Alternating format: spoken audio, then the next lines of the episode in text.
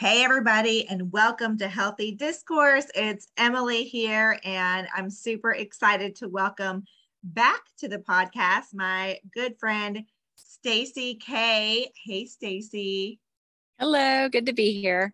I'm so glad that you are. I wanted to have Stacy come on for lots of reasons. We've actually talked about doing this episode for a while, but summer happened and there's lots going on and everything. But what happened this week is um, as a part of the North Carolina Physicians for Freedom and sharing her personal story, Stacy is now viral and famous because um, of the article that's been written about her that has, at my last checking, been shared uh, over 10,000 times. And um, has erupted a flow of emails from across the country to our organization praising her work, our work, and begging to find new providers in their area all across the country. So that's what's actually happening behind the scenes. But Stacy, I wanted to have you on because you're in a place now that you can talk a little bit more freely about your experience coming from the inside of medicine, working in an ICU here in North Carolina, and kind of how that all went down, and then how you've transitioned and what you're doing now in kind of this new world of healthcare that uh, many people are embracing because otherwise we wouldn't be getting hundreds of emails all the time asking for people asking literally hundreds of emails saying, please help me find a new provider. I don't want to go to my doctor and I don't want to participate in big medicine anymore. Yes. I mean, people think that this doesn't happen and that, you know, maybe we're all quacks and a little bit out there, whatever. But the truth mm-hmm. is, when you have a forum that the citizens can reach out to, things actually look different and i know that stacy's patient load would would um, show that as well so let's yes. go way back, Stacy, to kind of toward the beginning of the pandemic and you were literally on the front lines of the sickest people in our area. And what were you seeing happening from a leadership standpoint? And how was covid kind of being addressed inpatient with these sick super sick patients? Yeah sure. So at the um, i guess i should start by saying i've, I've worked most of my nursing career and all of my np career in the icu setting. So um, you know I, I, didn't do anything with floor patients or outpatient clinics anything like that. Um, so it's always been icu um, and certainly all icu with covid. So um, and my background as a nurse practitioner um, I kind of floated between multiple ICUs. So I did neuro ICU, medical ICU, and then a medical oncology ICU. So mm-hmm. those are kind of the three big units I floated between. And I saw COVID patients in all of those units. Um, so initially, when COVID hit, I honestly wanted nothing to do with it.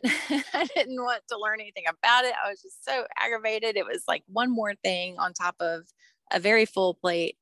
Um, and our, our pulmonary critical care docs kind of took the leadership role within the hospital as far as directing treatment plans um, directing isolation plans directing um, family visitation plans and all of that was done um, pretty much in conjunction with consultations with other hospitals in our area as well. So it was very much a let's all get on the same page and present the same treatment options and management and plan going forward.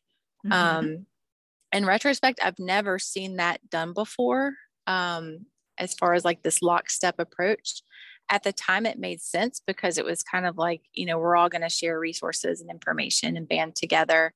Um, and looking back on it, I can I can see more sinister influences behind the scene that were kind of directing those um, decisions. But um, that's pure conjecture because I was never I was never a party to any administrative decisions or, or anything like that. So I know there's been talk across the country about um, you know financial incentives for this or that, and you know, we're going to put everybody on a ventilator because we want all the money kind of thing. I, I just, I don't know if any of that ever happened. I was never a part of any of those conversations. So, right. um, I can tell I you would, on the clinical. Go ahead. I was to, I was just going to say, I would say that, you know, there's been pretty reliable evidence that shows, um, I believe we discussed this before, but in West Virginia was the highest. It was $400,000 bonus for every hospitalized COVID patient at one point. So, oh dear Lord. Yeah, yeah I, I, believe that was fairly mm-hmm. well documented. I mean, of course, we don't want to overly speculate, but um, sure. there was de- there were definitely a lot of zeros behind the incentive to hospitalize COVID patients. I think we can. I think that's pretty well agreed upon at this point. Yeah, and in the beginning, it, it kind of makes sense on on just a natural level because these patients were, by the time they got to us in the ICU at least, they were very sick. They were sick for a long, long time. It took them forever to, you know, approach anything that looked like floor ready, uh, you know, ready to transfer out of the ICU. And so they did require more resources to take care of them, you know, on a legitimate level um, mm-hmm. than your typical respiratory illness. Right. Um, that being said, you know, I do think if we did some things differently from the beginning, it wouldn't have been so. Mm-hmm. But at the time, you know, what we had to deal with were very sick patients that were sick for a long time. And they did require quite a bit just to, you know, take care of them in the ICU setting at least. So um, I think a lot of that extra money is legit, but I could definitely see how, you know, you can easily wander into um, coercive territory with that. Right when so you kind of were there at the beginning when did you start to explore outside of kind of just what was happening within the protocols in the hospital and learn kind of some alternative ideas as far as treatment options and, and inpatient options that mm-hmm. maybe had better outcomes yeah so um, taking care of these people. Like I said, they're very sick. They're sick for a long period of time. And a lot of that just didn't make sense to me um, because COVID's very similar to SARS CoV 1, which, you know, not a lot of people were hospitalized with, or at least not in a significant way like we were seeing. And so I kind of just started thinking, well, is there something we can do more than what we're already doing that's that's doing a better job taking care of these people? Mm-hmm. Um, so uh, had some friends that mentioned the frontline critical care doctors. Um, these docs were very well respected within my field and, and others. Um, they've pioneered many therapies that we still use today for ICU patients that work wonders. So I thought, well, these are legitimate resources to look at. You know, why don't I see what they're doing? Um, and so I stumbled upon uh, what made sense to me was uh, FLCCC's, I think at the time it was called the iMath protocol mm-hmm. or iMath mm-hmm. plus something, Math plus something like that. Um, and it was really interesting because you know they were using um, ivermectin and high dose methylprednisolone or, or prednisone is another um, similar drug. And um, heparin because of uh, heparin's a blood thinner so they were using that to uh, mitigate the clotting that people were getting and the complications from that. Um, so they were they really had this very comprehensive protocol put together that kind of attacked this thing from several different angles which is beautiful because in icu medicine that's kind of what we do too. So i thought oh this is, this is right up my alley. Right. Um, so um, i had heard, uh, I think through, I don't know if it was another podcast or YouTube, whatever, um, that wherever they were using this, and it was just, you know, pockets here and there, um, that they had, you know, supposedly a 94% survival rate in people who had COVID that had been treated with the Math Plus protocol. And I thought, well, that's amazing because I'm seeing people die left and right in the ICU side here. Um, and I thought, you know, maybe our pulmonary critical care docs would be open to exploring that protocol as well. Um, so I pitched it to our doctors. Um, I think it was February, January, February 2021. And I got nicely patted on the head and told, thanks so much for your contribution, but you know, there's just no data behind this and blah, blah, blah, blah, blah. We're going to continue doing what we've been doing, which was um, remdesivir and the occasional tocilizumab. Um, and, you know, we just, we just don't have good data for that particular protocol. Um, and so I kind of ex- expected that response, but I was hopeful that, you know, maybe, just maybe, they would be open to considering a different pathway. Um, Let's pause later, that just for a moment. Um, mm-hmm. What were you seeing firsthand with remdesivir and or learning from outcomes from being there hands-on administering or being privy to the administration of it? Yeah. So remdesivir, what I found was it really didn't help people. Um, and we did have people that would have renal failure or renal injury after receiving that drug. But that too is also, you know, not an uncommon thing in the ICU setting in general, just because people are so sick. So, um, you know, I can't firsthand say, yes, this drug killed somebody's kidneys because there's always multiple other factors going on that you have to consider. You can't just mm-hmm. lay that at the feet of remdesivir. Sure. I can tell you, looking back through the clinical trials that they did, and and I believe it was Africa, it's kind of horrified at how many people were injured or died after using that drug. And I was like, why are we using this? Right. Well, uh, but, I mean, looking back, it was a failed Ebola drug when Ebola mm-hmm. evolved and they're throwing everything at it. Well, let's try this, let's try this, let's try this.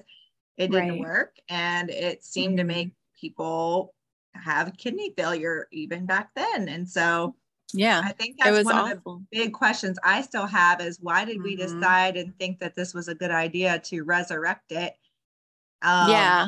And, you know, you know, we weren't using it appropriately at times either. I mean, it's meant to be an antiviral drug, which are mm-hmm. always best used early, early, early on by the time somebody got to us in the ICU, they're already days upon days into the illness. And even then, you know, we still had our docs starting people on it. And it's like, well, why? They're out of the viral replication phase. Oh, it's right. the protocol.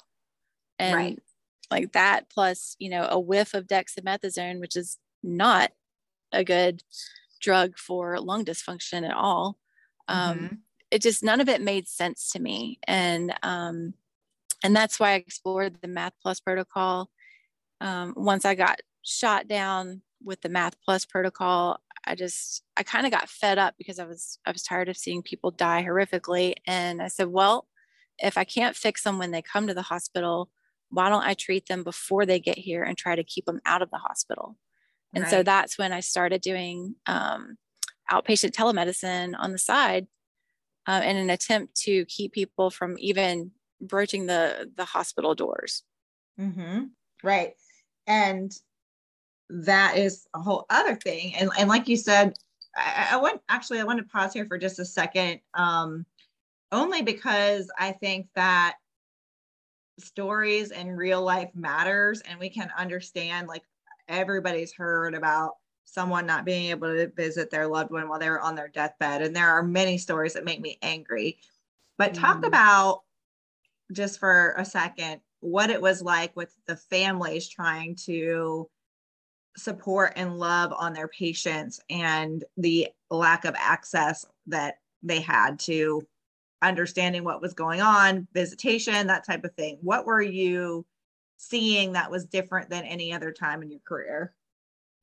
Yeah, so for the first time ever, they basically shut down all visitation. Um, and I think at first that was it was a good attempt to try to limit exposures and to limit spread. I mean, I can understand why you would, you know, approach it that way, especially with it being you know, this pandemic that we've really never really dealt with a pandemic like this before. Mm-hmm. Um, so, you know, I try not to try not to harsh on the administrators too much for making those decisions um, because you know we just didn't know a lot of stuff in the beginning, and we're trying to do the right thing. Um, but it continued for a long time and you know these people are sick they're in the hospital a long time and they need exposure to their family members um, and what generally happens, and um, this is what happened with COVID, is they kind of left individual decisions about whether or not to let families in to the charge nurse. And that's a good way to do it because the charge nurse is aware of other things going on on the unit that may take precedence over letting a bunch of people in. They know what their staffing looks like. You know are there multiple codes going on today where everybody's just really stressed and burned out and we we really can't deal with the extra people? Um, so i think that's appropriate. But at the same time um, there weren't a lot of accommodations made for people to see their their family and their loved ones um, there were times where we were able to let families see their loved one through you know the glass doors and they could wave and say hello but you know if someone's on a ventilator and on medications to keep them sedated obviously that's not going to matter too much from for the patient. Um, it helps the family but not the patient so much. Um, there was a lot of ipad communication that happened facetime communication. Um, i mean i can't tell you how many times i'd give my phone to the nurse and we would FaceTime communicate with family members. Um, and you know, setting stuff like that up was was not um, was not a small feat because you have to work that into the day. And how do you how do you make time for that kind of visitation and answering questions and stuff mm-hmm. with regards to the other things that are happening? Right. So, um, so those things were difficult. Sure. I've heard many stories of, you know, the only way that they were able to communicate with their loved one who's incredibly sick is mm-hmm. trying to text them, trying to get answers. They're yes. saying they're, they're they're obviously not in their right state of mind. They're mm-hmm. on um, um, medications to um, to what am I trying to say, Stacy? To sedate them and that type of thing. So yeah, they're yeah. not really with it, and they're making decisions, and the right family members are trying to stay abreast of what's going on and participate mm-hmm. in that. Mm-hmm. And then there's you mm-hmm. you're having to try to be the go between. And I mm-hmm. mean, I've heard of countless situations where family members feel that their loved one consented to something that they had no idea what they were doing because of all the medications and that type of thing. And um, yes, that's yeah one of the things that I think moving forward we've got to really consider.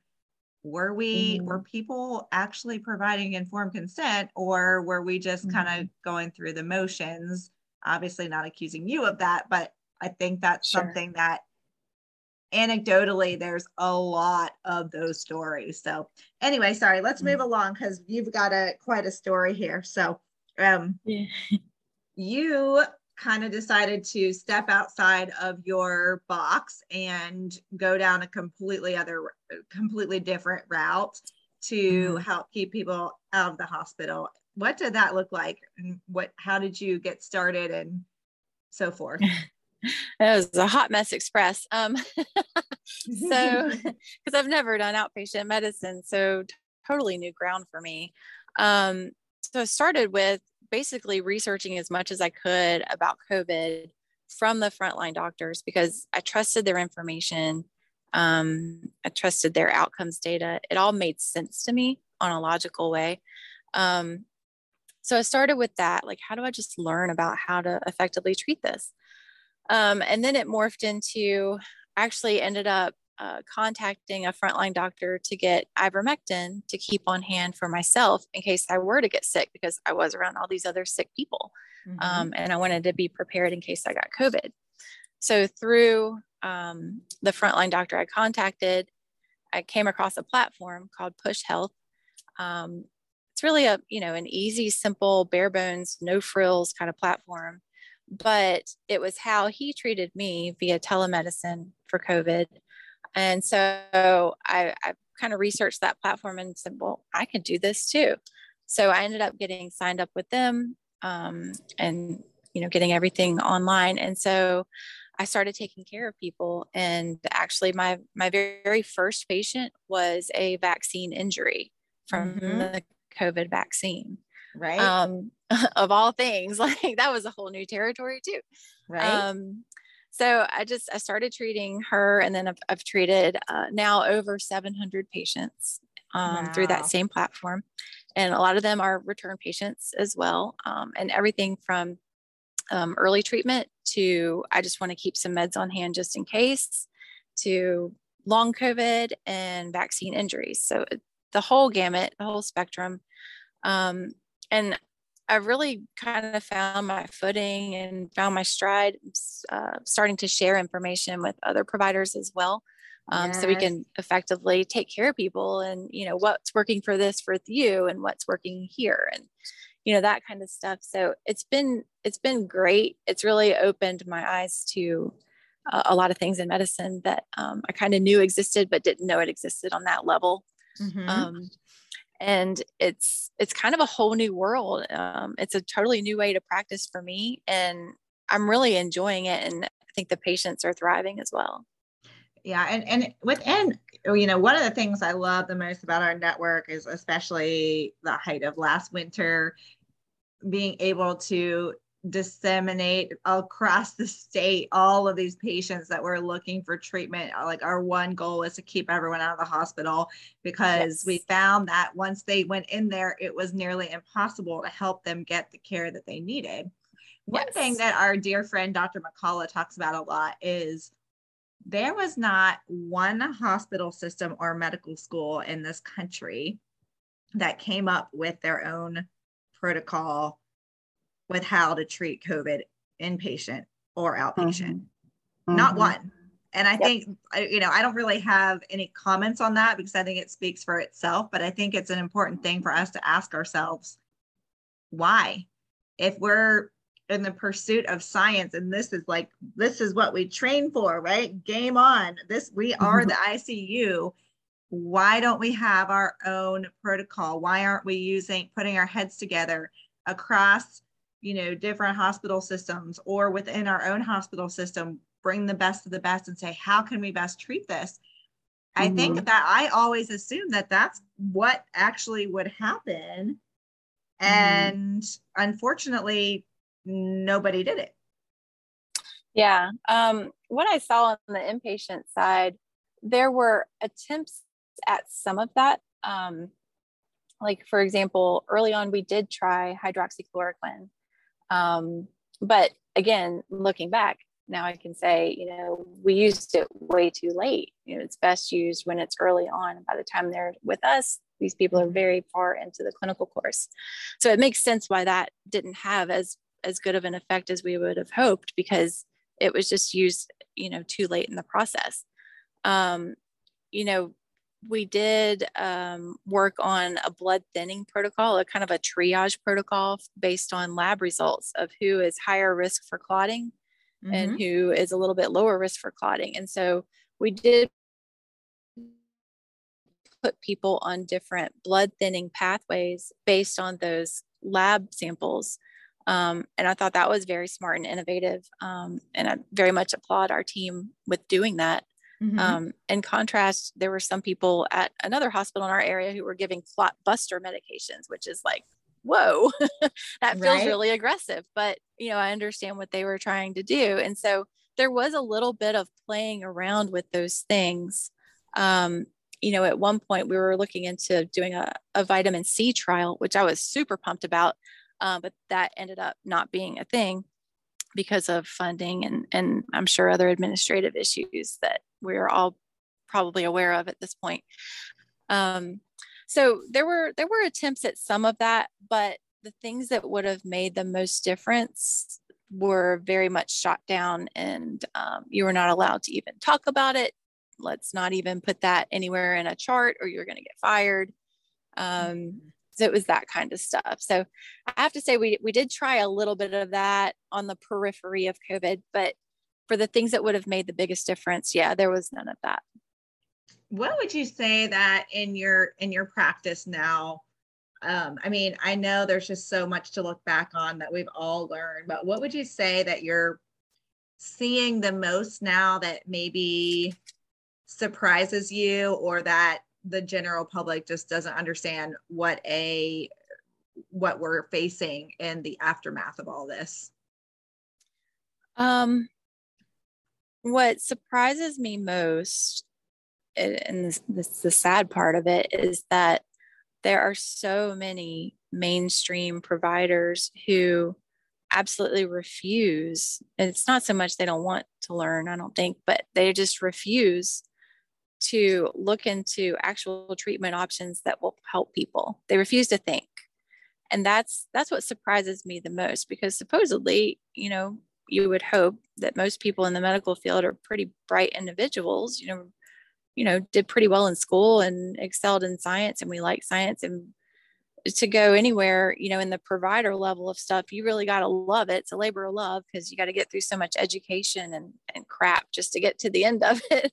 Right. So you would think after all of that time and investment and, you know, maybe emotional connection to your career as your vocation to help people, that you would want to put in some kind of effort um, to really go the extra mile to help people feel better. Um, and what surprises me most is is the very callous approach that a lot of providers have had. Um, you know i've heard subspecialists say well i'm a subspecialist. I don't treat covid. And so they just right. refuse. I've heard urgent cares which is where most of these people land with covid. You know they're like well you know come back when you're blue. Heard mm-hmm. that. Or we'll give you a z-pack or whatever. Or we're just not going to treat you at all. Right. Um, well, and, and just, if you're sick, you can't even see your primary mm-hmm. care provider anymore. Yeah, it's it's like the ultimate excuse that gets used for many different things in many different ways. And it's just an excuse to be lazy. It's an excuse to be mentally lazy. You know, I'm following the protocol. Okay. But the protocol stinks. I mean, what are you mm. going to do when the protocol stinks? You're supposed to rethink the protocol right. or you know come up with your own like you said um, but they're just not willing to do that. And maybe there's a lot of burnout that goes into that. Um, but that's been the most unsettling thing for me to witness is just how many healthcare providers just don't care. Yeah. Yeah. It's really hard. So yeah. um I know you have some really great ideas for innovation moving forward, and we're not going to dig into all of that, but it does seem like there are so many ways that people are moving away from what I call big medicine, the, the corporate conglomerates, that kind of thing. There does seem to be a shift back to private practice and also using a hybrid model, which is kind of what we do at our practice, or mm-hmm. moving more toward like direct primary care, where you pay um, monthly or maybe per visit or that kind of thing, kind of going back to how it, physicians and providers used to work where it's like oh we have a visit and you pay me like back in the old old days before insurance was everything and mm-hmm. um and it seems like patients really love that because they know 1st of mm-hmm. all they know what they're paying they're mm-hmm. either paying this much per you know visit minute hour whatever they know what they're paying they know what they're getting Mm-hmm. And mm-hmm. all of this bureaucratic red tape in the middle that ends up causing problems for a lot of people is gone. Mm-hmm. And ultimately, it might look expensive, but outside of catastrophic things, a, a lot of times patients save a ton of money.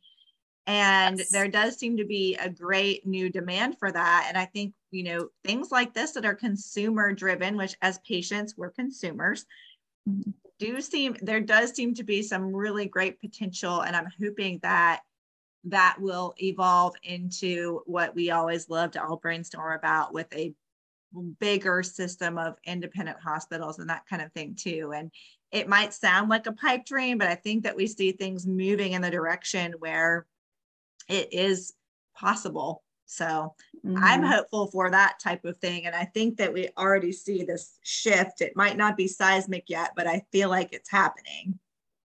Yes, I, I, feel that too. I mean, I cannot tell you how many of my patients are like, when are you going to open a clinic? Mm-hmm, and, and, they just want to leave, you know, their doctor or leave the system that they're in um, for something that's just more transparent, easier to access. I mean, it's a breath of fresh air when you can pull up a site like like Dr. Bream's site, Bream Medical, and you see this is how much this costs, you know, right. to be a patient here. I mean, us as Americans, we kind of thrive on that, like, you know, give me the numbers kind of thing. Yes. Um, gosh, if people had any idea how insurance companies work and the way they're subsidizing each other, it's just it's insane. Sure. Um, and it's and a complex math problem. it is. And and I will say some of our our our legislators that we align with here in our state have tried to work on price transparency mm-hmm. and have all of the powers that be with the big money bring in all their lobbyists to shoot it down. And we need to ask mm-hmm. why? why would yeah. that be so terrible that consumers actually know what they're paying for? So, um, anyway, well, Stacy, I'm very, I'm, I'm grateful for your friendship. My Wiggy and I have loved getting to be good friends with you and your husband, Dave, and the work that you guys are doing. And it's been so fun to work on all of this together while the mountain ahead of us is still quite steep and large. I think that oh, yeah. there has been a lot of, of progress and momentum started. Mm-hmm. And while we might not like everything that's happened, I think that many people inside of medicine, they might not speak out about it, but yes, inside of medicine, and certainly consumers and patients are looking for something better. And I think that's actually mm-hmm. ultimately mm-hmm. a good thing for healthcare for our country moving forward. Yes, well, there, there's definitely better options out there. They're not as plentiful as as the healthcare systems that we're used to knowing and now hating, um, but they are there, and there's more that are you know forming every day. So, right. gosh, if people can hang in there, um, I know they're going to have more options, especially in North Carolina. Just you know, having a finger on the pulse of that kind of thing. Yeah, um, there's definitely movement under the water. So there hang in there and you know people are coming it's just it's going to take time because we're building it from scratch and it's it's the old school becoming the new school i love that that's a that is a great quote like you know the move that there was an exodus out of private practice but it's mm-hmm. it's it's an exodus back to private practice it's happening everywhere so absolutely anyway, i want to get paid with a chicken sometime that's yes I, I love that yep that's right well, thank you so much for joining us and sharing more of your story. And we'll catch up again soon, I'm sure. Yes, we'll do. Thanks a lot. Thank you. Mm-hmm.